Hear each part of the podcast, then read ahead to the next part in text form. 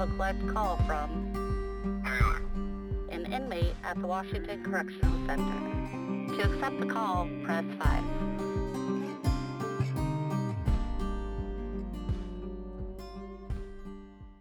There's nothing like waking up to the sound of clacking and buzzing as the doors crack in the morning after count clears. Waking up to the reality of life in prison. For some, it is just a stop along their journey, a milepost, an experience. Others, it is a revolving door, in and out, in and out, and that's their way of life, stuck in the cycle, pulling and eating away at them. And then for some, it becomes their destination, as the hammer came down and that judge issued him a death sentence. The slow way, by way of life in prison. This is the life of a lifer by Taylor Conway.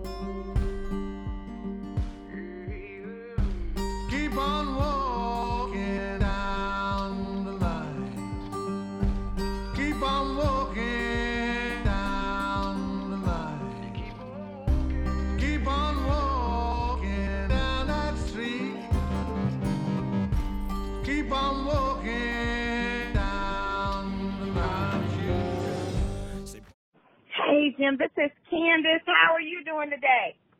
I'm doing great. I'm doing great. Good. So good to talk to you and get a chance to connect with you today.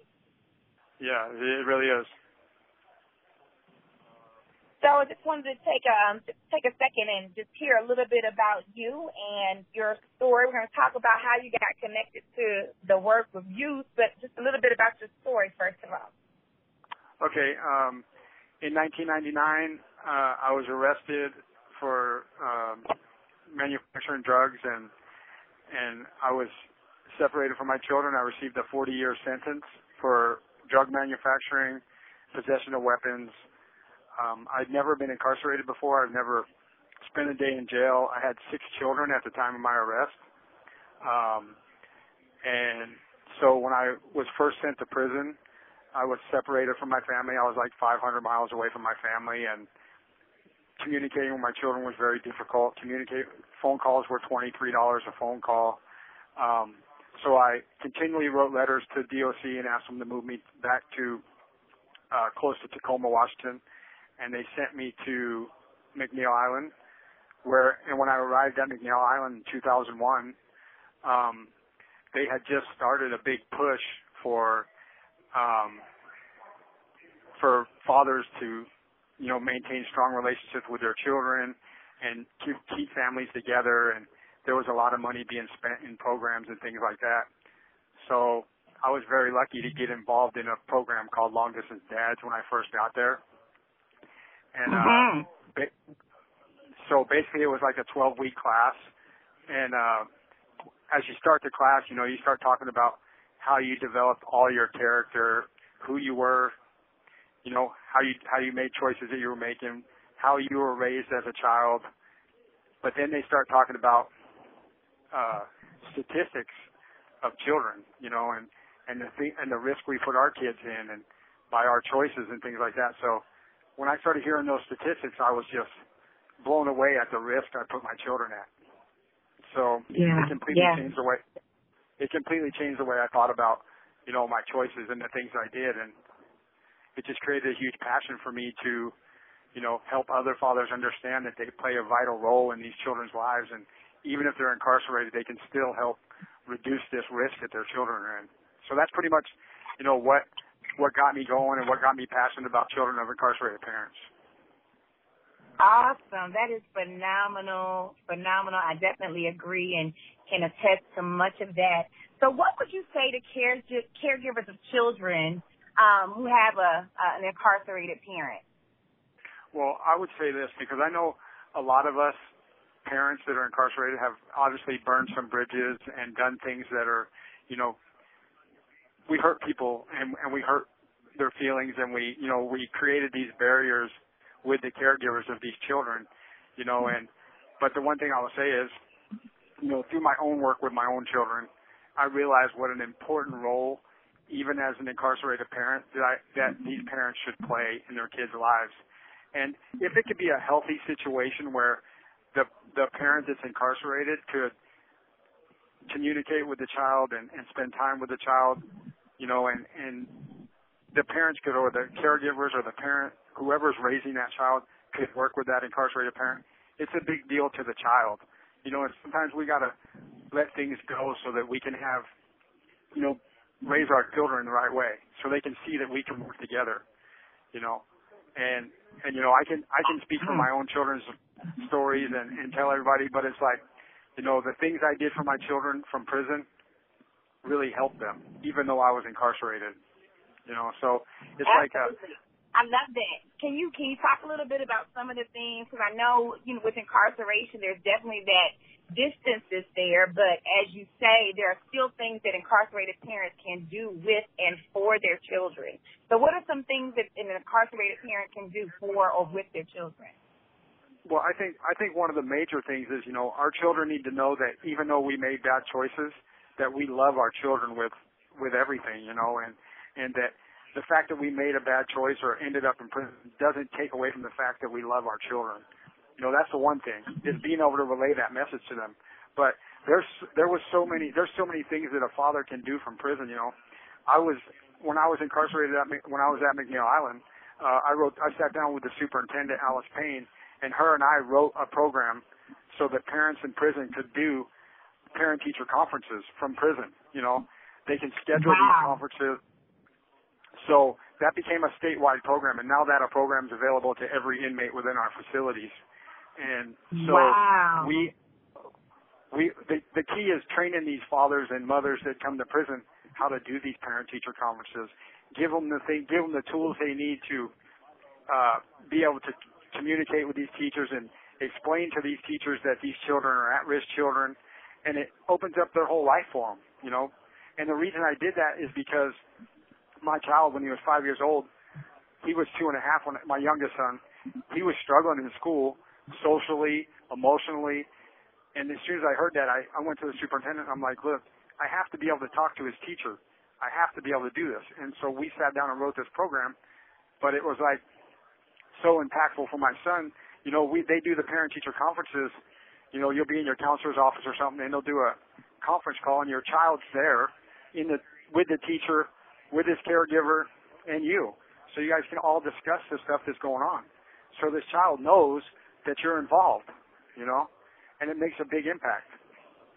There's also, you know, we have family events and family functions here, you know, where kids can come up and they get to play outside and do barbecues and things like that for their kids and you know, they do backpacks for kids. We do Christmas events for kids.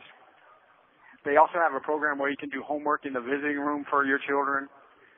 And I think a lot of it, wow. you know, and yeah, yeah. So, I mean, we we really focus. I mean, my focus is to get these men to understand that there's a lot of things you can do. Even just sending a letter to your child is a big deal, you know.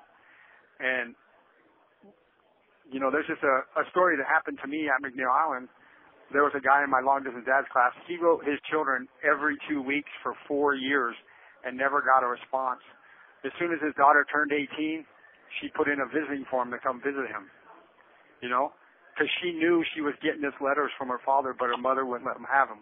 So to me, those are just things that fathers need to be doing for their children from prison. You know, just reaching out to them. We try to teach the fathers that it's our responsibility to maintain relationships, even if we're not getting a response that we want.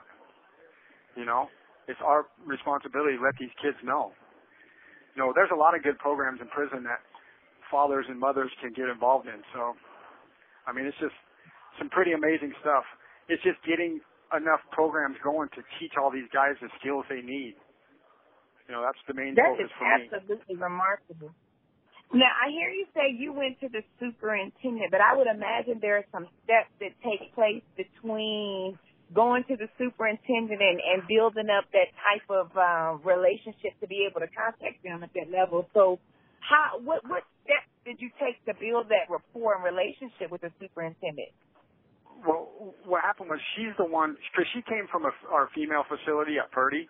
So when she came to McNeil uh-huh. Island, she was she was kind of blown away that we didn't have the same opportunity as the women at Purdy were having with their children you know, because they had all these programs for the women that the men weren't given the opportunity for.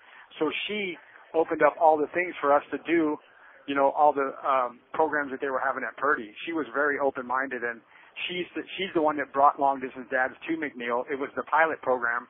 She's the one that pu- pushed for it, you know, to to come through. So uh, she was very open-minded. So now, uh, Miss, absolutely, she was very open-minded, and I just wrote her a kite on, you know, back at that time they call them kites, and I dropped it in the in-house mail, and it went up to her office, and she came down and called me up to her office, and we met, you know, and talked about it. You know, it's just Fantastic. thinking outside the box and being willing to make that approach to our superintendents is what it takes. So, I mean, a lot of these superintendents know what their goals are, is to keep our children out of prison. You know, when people hear the statistic of seven out of ten children of incarcerated parents end up in prison, they're blown away by it.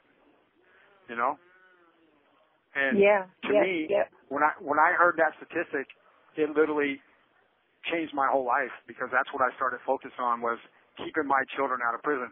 And I can't say it's been all rosy because, you know, like I said, I raised six children and I had a daughter go to prison.